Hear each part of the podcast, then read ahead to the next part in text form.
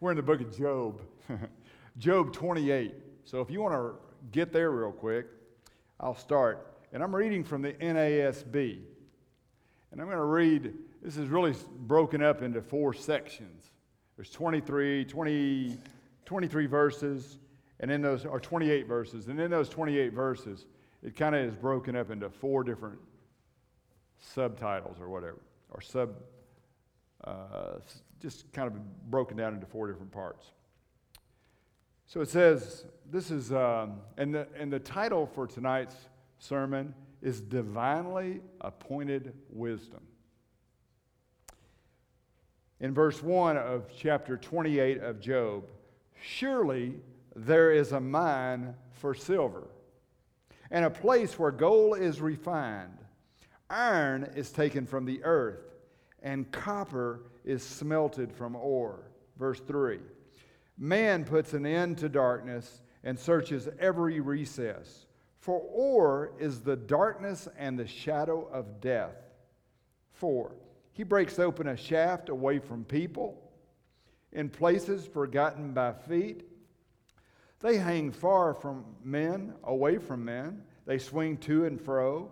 As for the earth, from it comes bread, but underneath it is turned up as by fire. Its stones are the source of sapphires, and it contains gold dust. Verse 7 That path no bird knows, nor has the falcon's eye seen it. The proud lions have not trodden it, nor has the fierce lion passed over it. 9. He puts his hand on the flint, he overturns the mountains at the roots, he cuts out channels in the rocks, and his eye sees every precious thing. He dams up the streams from trickling. What is hidden, he brings forth to light. In verse 12. But where can wisdom be found? And where is the place of understanding? So, that first section is really speaking of is anybody familiar with mining? M I N I N G? Like, if you'll notice, I don't know if you've ever done any research on mining, but it's very uh, interesting. It is amazing to me what man will do to find a hidden treasure. 50% of the gold in the world is under one city Johannesburg, South Africa. They used to say that you could walk along the streets and find gold. A hundred years ago. Almost all the ore has been extracted and will run out in the next few years in Johannesburg, in that mine. And here's an interesting thing about that mine. This is my first story.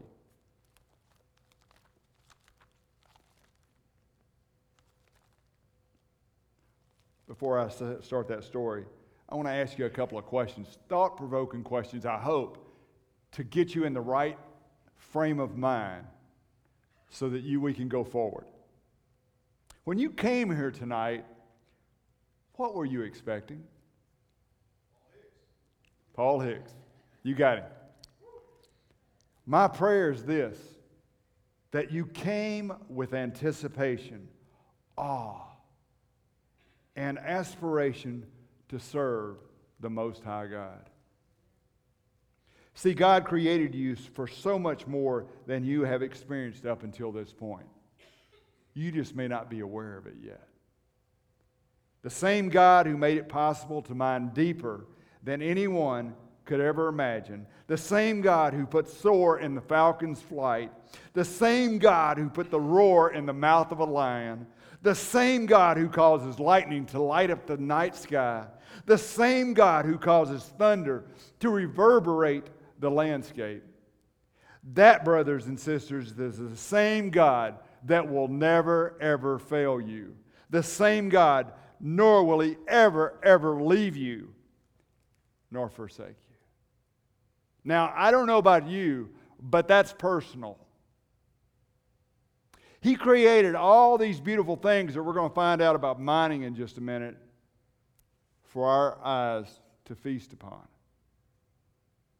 Sometimes we get so distracted by the beautiness of His creation that we worship the creation rather than the Creator. I've heard pastors say that a bunch. And it's so true.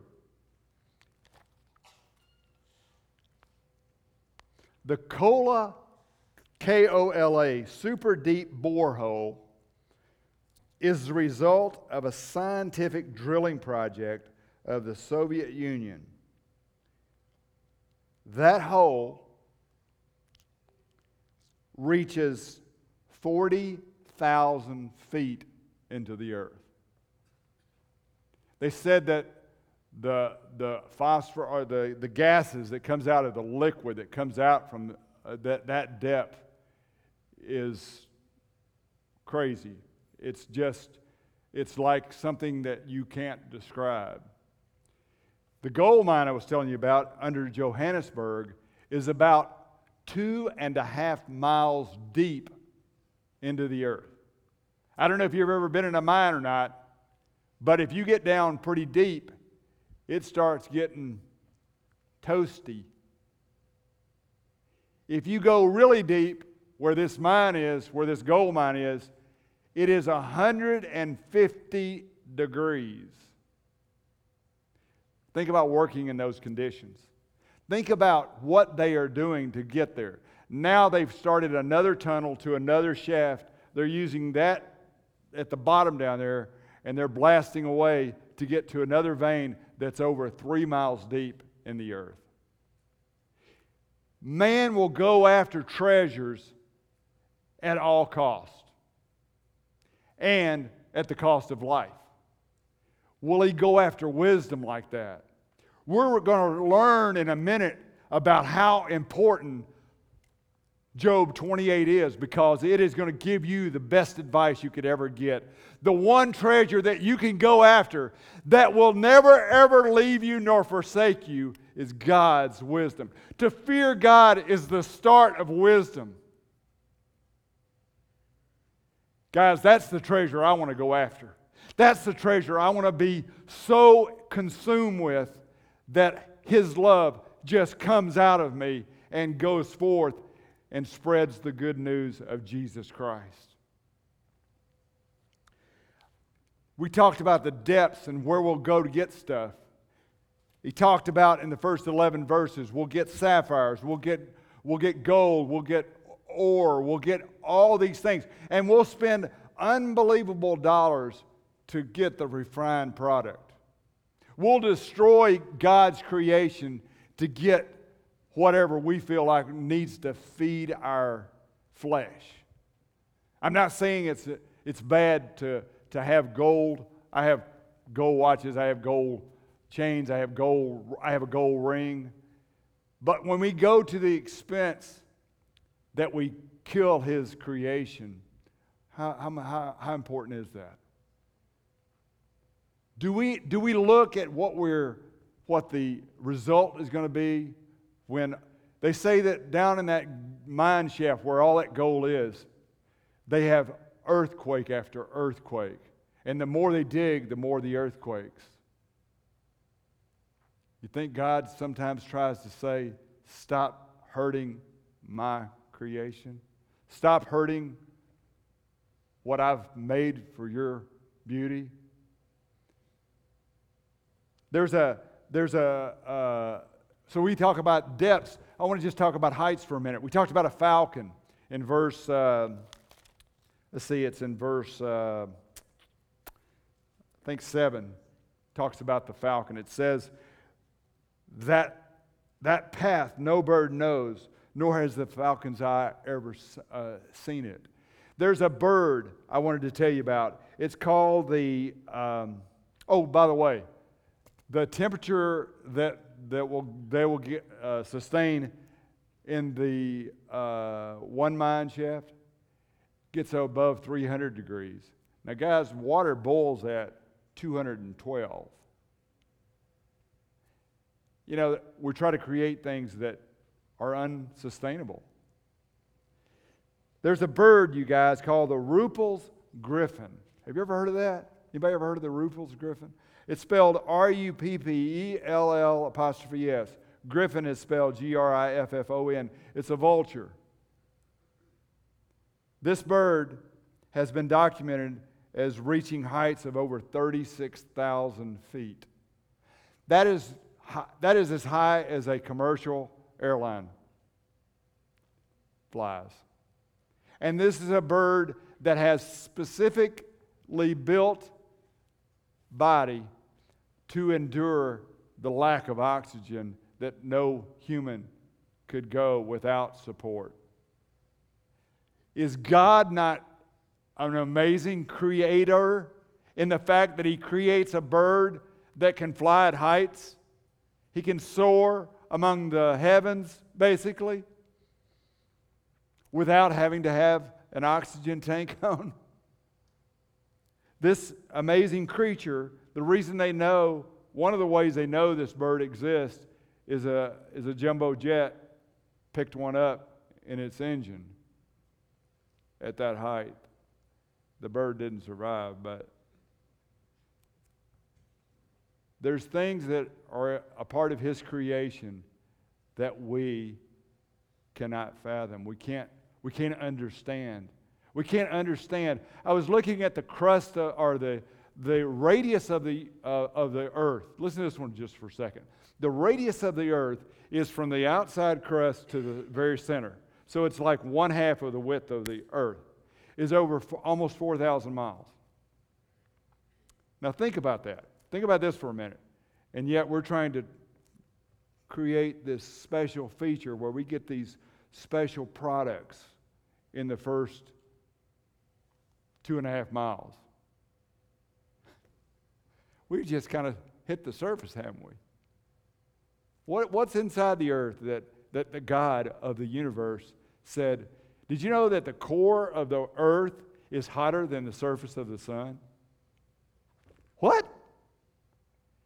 He makes everything just precise that it works. The tilt of the earth, the way the, the, the climate.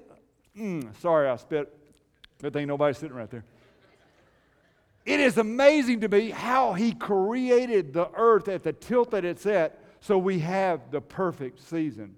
If we were out of Joe, where you at? Not, well, Joe Cannon, but I was thinking about Joe Kelly. Where's, where's the professor tonight? Joe taught us in class to quit spitting. He taught us to think about if the earth was over, was just tilted just one, one millionth of a degree, life would be not sustainable. I don't know about you guys, but that rocks my boat. To, to, to say that God created it that specific for one of, now the earth has about 7 billion people on it, but in the course of time, think about this way, guys. Time is eventually going to be no more. Time is of the essence. Time that He created a specific creature like you to rule the earth, to take care of His creation, to take care of His animals, to take care of His, his people, to take care and love them like, like He loves you, to just transform Himself through you into the brother so that life means something. Job has been told by his friends that life is all his problem. He is the reason that God has given him boils, has ter- killed his family, has because Job's messed up. Job's got some sin he's not dealt with. Eh. When you have friends like that, like I said last week, do you need very many enemies? You know, you think about it a minute. Job is going, trying to get his friends to give him comfort.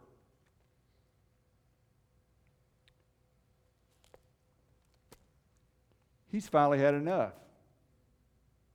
I'm kind of glad that Pastor asked me to do 27 and 28 because we're kind of getting a little bit going uphill again. We're not going down this. In, in my opinion, Job was very patient with his friends. And he's had enough of their, their bad talking. They're, dis, they're dissing God, really, because they're looking at this man who has had hell on earth to live, and they're blaming him because he's got some kind of sin in his life. He's got something that he hasn't dealt with, that he hasn't gone to God and just said, his wife, what did she say? Just curse God and die. Guys, we have, there's probably, I don't know how many people in here, but when you get the opportunity the next time, two weeks ago, no, I'll tell you the Tuesday story first. So on Tuesday, I get I have a Bible study at six o'clock, and I have to go to Corky's, and it's on the 15th. Can't talk very many people into coming that early, but we do it. And there's about five or six guys of us that, that re- meet regularly. Well, as I'm going, I'm, I get up in the mornings and I have to take care of my little bulldog and my little Australian shepherd and two kitty cats and get their things all done, get them out to the bathroom, get them back in, feed them, and then I head out to the Bible study.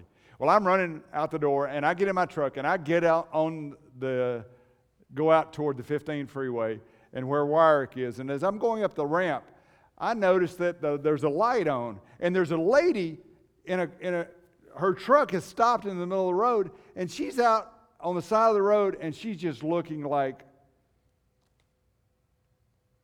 You ever seen that look where just distraught? And so I, I didn't know what to do. And I said, Lord, I can't stop. I'm, I'm late for Bible study. I can't you ever been there? And Lord said, Yeah, you are. You're going to pull over right up here and you're going to go back and see if you can help her. I didn't know what to do. I pulled over. I'll go back and I said, Ma'am, can I help you? I said, What's wrong? She goes, and then I knew that she didn't understand hardly anything I was saying. She just started doing this. And I was like, Whoa, what's, What's wrong with that truck? I don't know if I want to get it. So I said, Can, can I have your keys? She didn't know me from Adam. But people are passing on this side of her, they're passing on this side of her. Nobody will stop and help this lady in the middle of the road. I'm like, wow, are we that cold? Are we that are we that many people that have to go to Bible study? And so I, she gives me her keys, and I get in her truck. And I just said, Lord, it's in your hands. I turned the key, and it started just like that. I pulled up the truck, and, and here I'm trying to get it over to the side of the road, and nobody will let me get over. They just keep, they're going around both sides.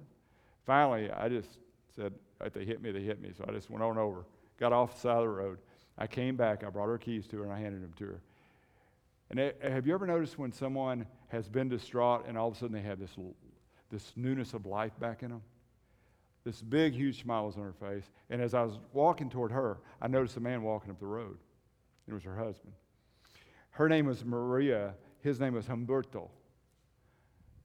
And as I went to them, I said, Guys,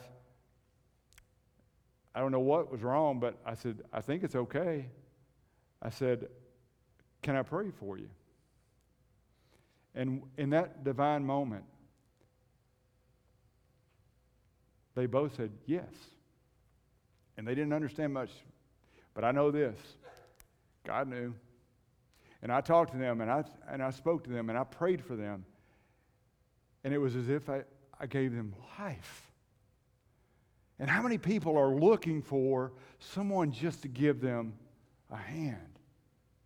To get them not living in frustration and Sometimes it just takes a little extra effort to make you late for your Bible study. By the way, I wasn't late for my Bible study. But we convince ourselves that we can't stop because we will be late. Two weeks ago, on 9 11. I Guess it's more than two weeks ago. Time goes by quick when you're really old, you know.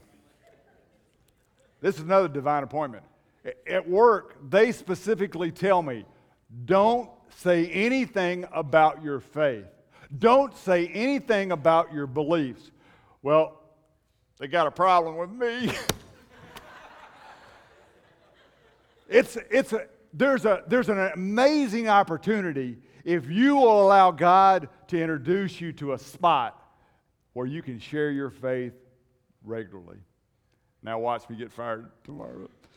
So, so okay, so I get on, I work from home, I'm talking on the phone, and as I talk on the phone, I, I usually am the one calling out to work with folks on their benefits.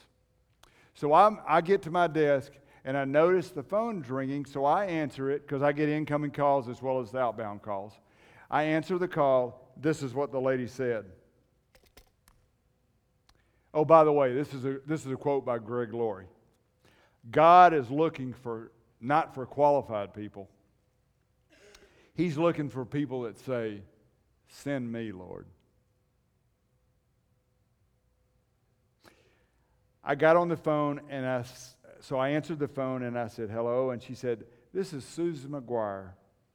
And she informed me that her sister had just died. And she said, You wrote life insurance on her. And I don't know what to do. And there was this overwhelming compassion that came over me, and I said, Can we, before we talk about business, can we just pray about this so we'll know what to do? Because I don't know what to do either, so, um, Miss McGuire. I said, What happened? She said she passed away unexpectedly. And uh, I said, um, I said, There's something about this moment. I said, But if you would, could I pray for you? And she just immediately just there was a there was a sense of it was as if that same tension I could see it through the phone it was gone she said, This man cares. This man is willing to stop what he's doing and pray about our situation so the best result will come out. And I prayed with her, and as, it, as, as if God just said to me, Paul, it doesn't matter who else you talk to today, you made her day, and you made it available for the death of her sister, who she was extremely close, close to, bearable this moment. Sometimes we don't have all the answers, guys. Sometimes we just have to be a, a, little sniglet of their day to maybe help them where they don't want to blow their brains out. This lady was in dire, she was hurting. And I was able to, I tell you that for two reasons. If we get too big a hurry, we miss the opportunities of a lifetime. I just talked about it a while ago. We don't have long in this life. Oldest person in here probably is in their 80s. The youngest person in here, not too far behind. Oh, yeah. We got, uh, yeah, at the very back there, he's really young. He's probably 15, 16. What I'm saying is, there's not a big difference in that, in that range, right?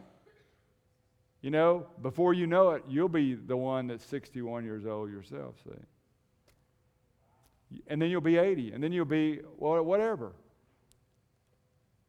As we read on now in Scripture, you, if you'll turn with me to verse 12, I'll read it again because it kind of ties along with what I was just talking about. Where can wisdom be found? In verse 12. And where is the place of understanding? Uh, man does not know its value nor is it found in the land of the living. 14. The deep says, It is not in me. And the sea says, It is not for me. It cannot be purchased for gold, nor can silver be weighed for its price. It cannot be valued in the gold of Ophir, in precious onyx or sapphire. Neither gold nor crystal can equal it, nor can it be exchanged for jewelry of fine gold. No mention shall be made of coral of quartz or quartz, for the price of wisdom is above rubies. Evidently, rubies were an important stone. The topaz of Ethiopia cannot equal it, nor can it be valued in pure gold. Verses 12 through 19 talk about wisdom's value and what it is beyond purchase. You can't purchase the characteristics of God. You can go be told that all you have to do is send your check and we'll pray your family up and it'll all be good. You've heard of those kind of places. The sad thing is, they take advantage of people. Good, good, godly people they take advantage of. You can't purchase what God wants to give you. He wants to give you the love of Jesus Christ so you can share it with everybody. He wants you to be able to stop in the midst of your day when you think your schedule is more important than His and do His schedule instead of your schedule. As a hymn to a wisdom, this chapter can be broken into the four sections. The first one was human skill in mining technology, wisdom's value beyond purchase, and then in 20 through 27, he says God's knowledge of wisdom. I'm going to go ahead and read that next section. And then the last one is the kicker that you want to take home with you. You want to, you want to think on it and you want to just let it just cherish right here. Just let it permeate right here and take it with you everywhere you go. Because nobody can take verse 28 away from you. Number 20. From where then does wisdom come? And where is the place of understanding? It is hidden from the eyes of all living and concealed from the birds of the air. Destruction and death say, We have heard a report about it with our ears. God understands its way, and he knows its place. For he looks to the ends of the earth and sees under the whole heavens to establish a weight for the wind and apportion the waters by measure. When he made a law for the rain and a path for the thunderbolt, then he saw wisdom and declared it. He prepared it. Indeed, he searched it out. Stopping at 27 for a moment. Verses 1 and 2, we talked about exploring. We talked about gold, silver, iron, flint, sapphires, what precious things are investing or let me ask you this what are you investing in that's precious what what things that are you asking uh, and and what you're investing in. And then i want to i want you to ask yourself even a more tough question. Is that investment worth it?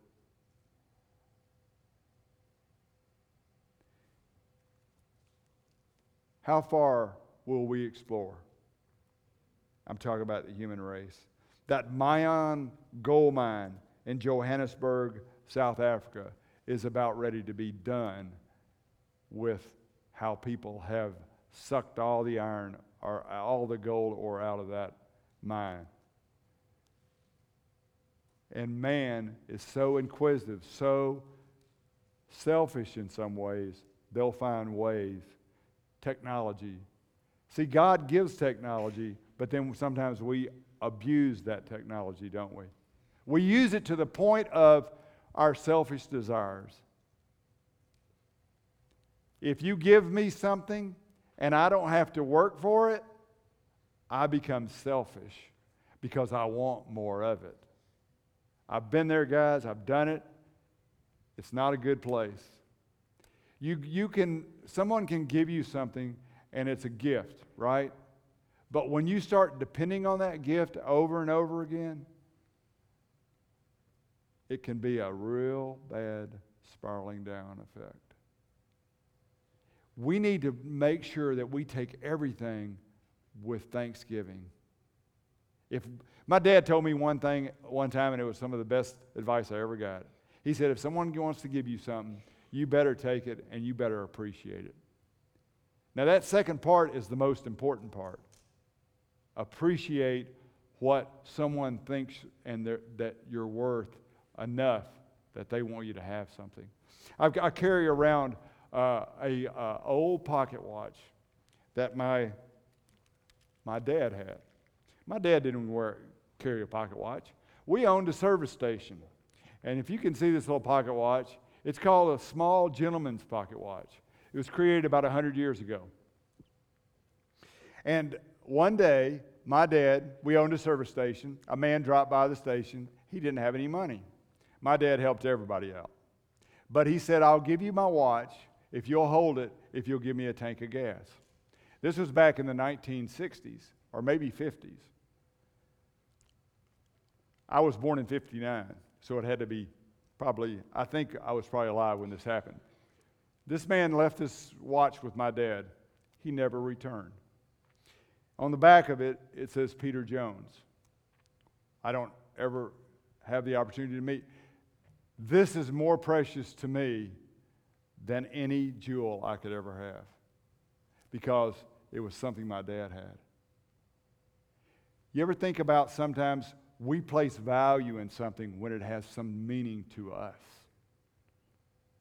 Somebody can give you a million dollars, and if you really don't understand the importance of why they gave you the million dollars and what you're going to do with it, you probably won't have the million very long. You know, they say most people who win the lottery, they have more financial problems than people, more than anybody else, because they go from literally having nothing to having all kinds of issues.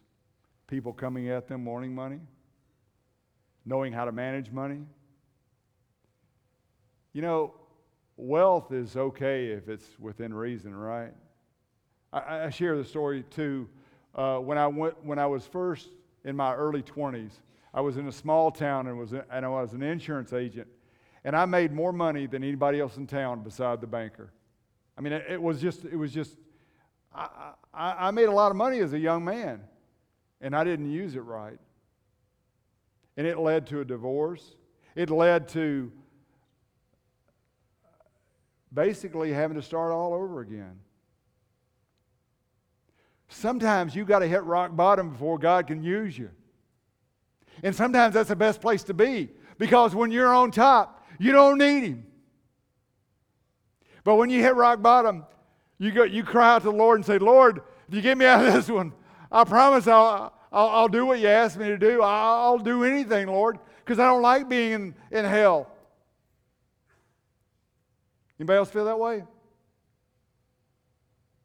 So the watch is kind of a, and David, uh, you would uh, really like this watch because it says Studebaker on it. Yeah, and David has a Studebaker, by the way. And, and the reason it was Studebaker, this watch company is no longer existent. It burned to the ground. But this watch company, as I was reading a little bit of stats on it, it actually uh, was named, the, this watch was named after the car.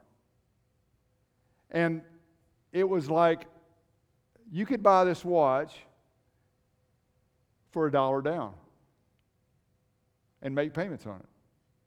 Because the watch company would refuse to create wristwatches. They thought they could go through the storm and continue to sell uh, pocket watches, and they went out of business. And this watch, if I don't watch, David will try to steal it. But it's, it's pretty cool. I've got a, I've got a coin. I've got an 1850 uh, one cent piece. Has everybody ever seen a one cent piece? Okay, if you notice, that's a one pen, that's, one, that's a penny. It's about the size of a quarter. It was created in 1850. Another thing, my dad, see, you know, when you had a service station, people would come through. Who knows? Can you imagine having a whole bunch of those in your pocket? Man, they say that it costs more now to make a penny than it's worth. Can you imagine? This is solid copper. Anyway, just a couple of little trinkets that are cool to remember your, the people who made something special in your life. As we go forward here, in verse 28, it says, and I want us to read this one together, if you're able. So when I say, and I'm in the NASB, but it doesn't matter what version you have, it might sound like, here you go. So if you go, I'll go one, two, three, and we'll read it together. One, two, three. And to man he said, Behold, the fear of the Lord, that is wisdom. And to depart from evil is understanding. Now, I don't know about you guys, but that should give you great hope. That should give you an excitement to serve the living God. The creator of the universe says that wisdom is something I can only give. I, he can only give. Paul can't give it. Carol can't give it. David can't give it. Pastor Michael can't give it. We get wisdom somewhat worldly from our, you know, kind of uh, going through our snafus, right? We, we, we learn from our example, right? But to have true wisdom, the, the awe, the aspiration of Jesus, the, the, the thought that He has transformed your life is amazing, guys. He is, he is so excited. He's going to be a Dan Varney and give you a kick and a get along to tell you that God loves you. Dan Varney is my favorite man in this church because he stood up to me one day and he said, I don't think you're real, Paul. I don't think you're real. And I, man, it cut to me to the core. I said, What does he see that I, I need to straighten up? That's called a brother that loved you so much. He wanted me to be real. And in fact, he told me sometime later, he came up to me, and he goes, I miss.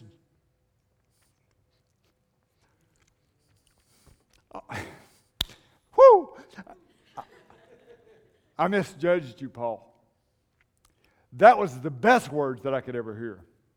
Because it reminded me that sometimes it's not about getting excited, it is, but it is having that excitement, and Dan would say, in control. See, sometimes we have to back off from our antics or our approach so that people can see that we're real.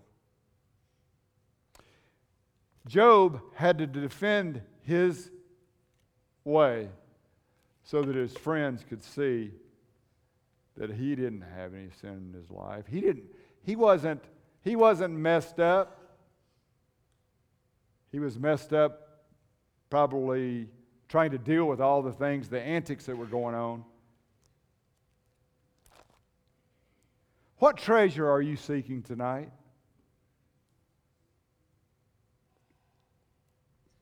Is your foundation stable or is it a little bit shaky?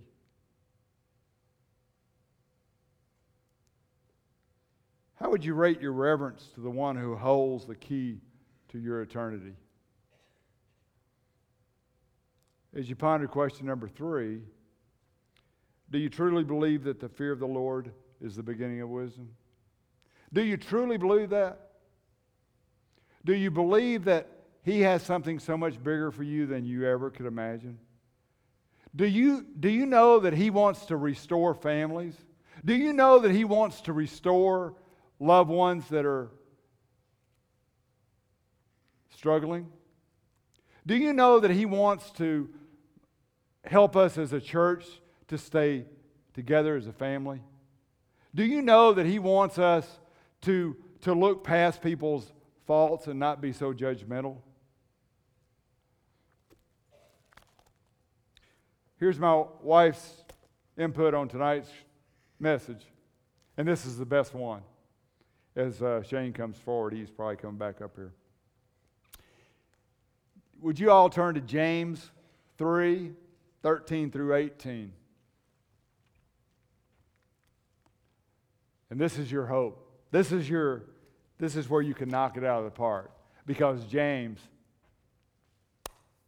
loves you. He loves you and doesn't even know you. He was a few years ago, wasn't he? But the words he said here, woo. So 13 through 18. This is the NIV version. I also uh, copied the message. Um, But, let me read this in the NIV. Who is wise and understanding among you? Let them show it by their good life, by deeds done in the humility that comes from wisdom. But if you harbor bitter envy and selfish ambition in your hearts, do not boast about it or deny the truth. Such wisdom does not come from heaven, but is earthly, unspiritual, demonic. For where you have envy and selfish ambition, there you find disorder and every evil practice. 17. But the wisdom that comes from heaven is first of all, what does it say? Pure. Then peace loving, considerate, submissive, full of mercy and good fruit, impartial and sincere, peacemakers who sow in peace reap a harvest of righteousness. Brothers and sisters, please take that to heart. Take that to heart that that scripture can be your scripture. You can hang your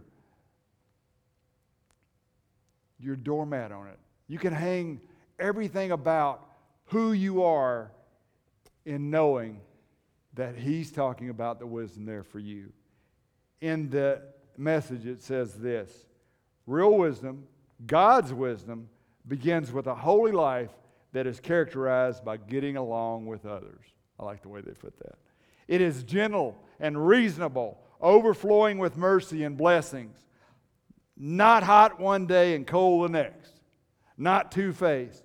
You can develop a healthy, robust community that lives right with God and enjoys its res- results only if you do the hard work by getting along with each other treating each other with dignity and honor. It all boils down to the choices that you and I have to make. Let me encourage you to consider His wisdom and ask Him for it. In Jesus' name, and all of God's children said, Amen. Let's pray. Lord God, I just come before you. I say thank you that I was able to be here tonight, that these that your children were here tonight.